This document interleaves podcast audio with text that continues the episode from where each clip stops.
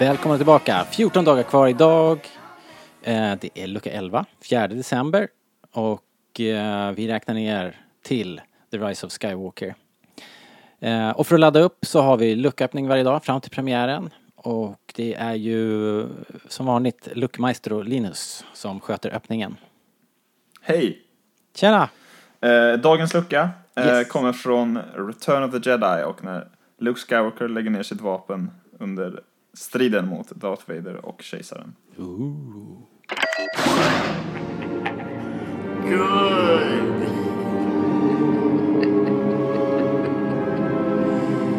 Your heat has made you powerful. Now, fulfill your destiny your father's place at my side.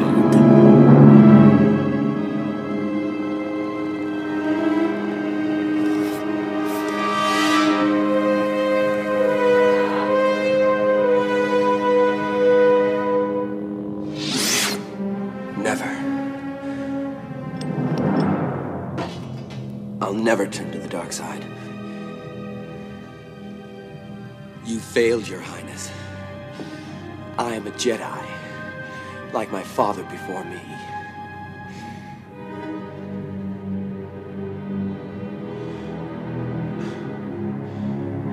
So be it, Jedi. Ett oerhört starkt ögonblick ur en oerhört stark scen överlag kanske. Men det är också något som definierar eh, Luke Skywalker som karaktär och det ger oss en eh, känslosam stund med Darth Vader då så småningom och det var ju inte särskilt bortskämda med fram tills den här scenen egentligen. Nej, det är liksom... Jag kan ju tänka mig som barn att jag tyckte det här var en riktig jäkla twist. Uh, såklart.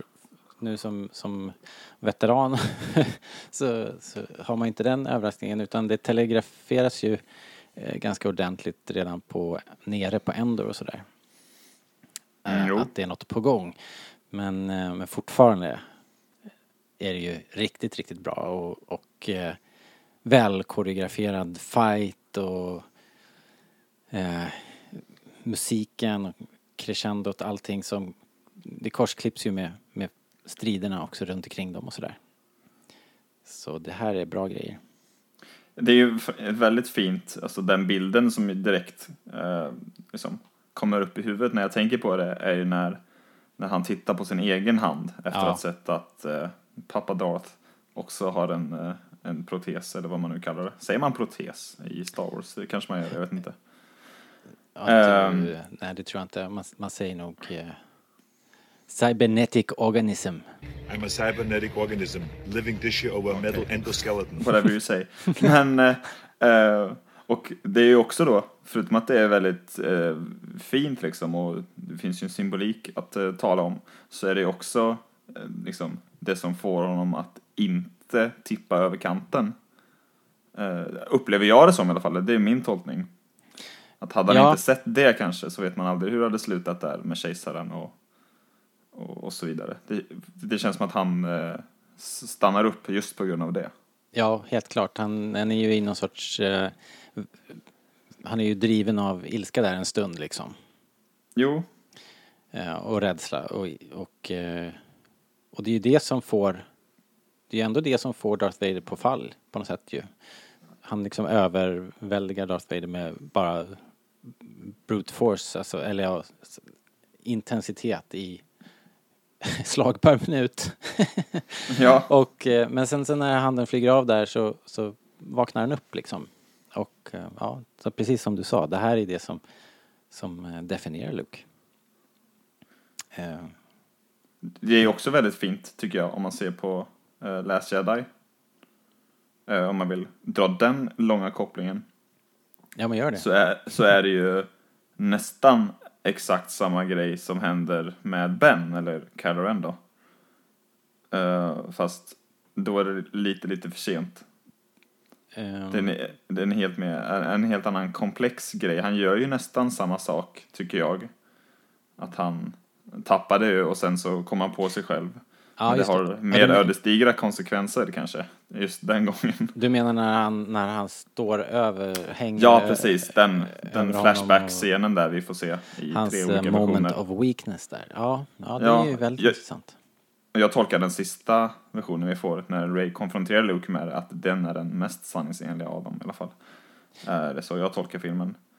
Och eh, det är ju en fin spegling och det ger ju honom, eh, alltså det mångbottnar i Lukes karaktär på ett helt annat sätt tycker jag.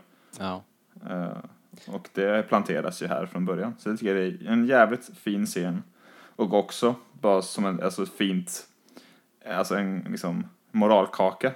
Att man vinner genom att lägga ner sitt vapen. Det är liksom en, en bra läxa. Mm. Eh, också. Som jag tror att man kanske, inte vet jag, men man hoppas väl att man undermedvetet eh, liksom drog den kopplingen även som barn på något sätt. Eh, jag hoppas det i alla fall. Eh, det är en rätt komplex eh, s- sak att ta till sig det här med liksom eh, att man ska, måste kast, lägga ner sitt vapen för att vinna. Att man det, trappar ner istället för att bara fortsätta och eh, anfalla och en tand öga för öga och tand för tand och allt det där. Att man liksom, man kan aldrig vinna på det viset utan det enda sättet att bryta den här eh, destruktiva cirkeln är att lägga ner vapnet. Och det är också på något sätt första gången vi ser alltså Yodas eh, lär, alltså lärdomar, eller, eller vad säger man? Yodas eh, guidning av Luke, liksom, eller många av de visdomsord han bjuder på, typ War does not make one great, säger han ju i femman, Mm. eh, till exempel. Och eh, här får vi faktiskt se det i Och också- praktiken. och istället för också bara i- abstrakta idéer liksom. Ja, precis. Och han säger ju också inför eh, utmaningen i, i grottan på Dagobah så säger han att, att vapnen kommer inte att hjälpa dig. Nej, just det. En, nästan ännu bättre. Den, den ju, Det skulle jag ju sagt. Eh, precis, 1-0 till mig. Ding. ja. Jaha, men du. Det är inte så konstigt att den här är med i adventskalendern i alla fall. Det här är ju en... Eh, eh, den här borde vara på allas, i allas adventskalendrar, alltid. För den är Det är- eh, huv, det- en huvud... Eh, eh, liksom en... en, en eh, vad En sann man? godbit. Ja, en sann godbit och också liksom en superviktig del av Star Wars, helt enkelt. Ja, det, var, det tänkte jag också säga. Den här scenen brukar man, eller brukar man, jag har ofta kommit att använda den liksom för att påminna folk i diskussioner om när man pratar om att det var ju en diskussion som blossade upp då efter Last Jedi till exempel. Eller eh, ganska ofta egentligen. att säga, ja men så skulle en jedi aldrig göra liksom. De är ju krigare, har ni inte sett liksom prequel-trilogin? Varpå då jag då hävdar att, ja men det är ju poängen att de misslyckas eftersom de slåss liksom i, i, i de filmerna. Och, och Luke segrar ju faktiskt i Return of the Jedi, liksom i hela trilogins klimax, genom att välja att inte slåss och det är det som får honom att vinna liksom. Och jag tror det är viktigt att ha med sig eh, när man liksom vill bryta ner filmerna på det sättet. Sen kan man ju liksom ta med vad man vill från sin upplevelse. Man kan ju tycka att det absolut bästa och höjdpunkten av Return of Jedi är när han liksom eh, kastar ner pirater till höger och vänster i Sarlacc-pitten. Och liksom, det är gott nog också. Men eh, jag tror att filmen vill säga någonting helt annat egentligen. Så är det verkligen och det är ju ingenting som Alltså det är ju det är ju någonting som löper genom hela filmserien. Från, från, från början, från Episod 1 till Episod 9 kan man väl säga så här i förväg utan att ha sett den. Ja, men eh, härligt. Eh, det var dagens lucka. Eh, du kan se adventskalendern via Facebook. Var med och kommentera. Vilka scener skulle du ha i din kalender? Skriv gärna och eh, imorgon är vi tillbaka med en ny lucka och en ny favoritscen. Vi hörs då. Hej då! Hejdå! Yes, Arthur, of course it's terrific. But there's more. Everyone will have a cookie. I bought extra for the Wookiee. I just hope that everybody can be here. If they all have marked the date, and if none of them is late, we'll have our greatest of Christmases this year.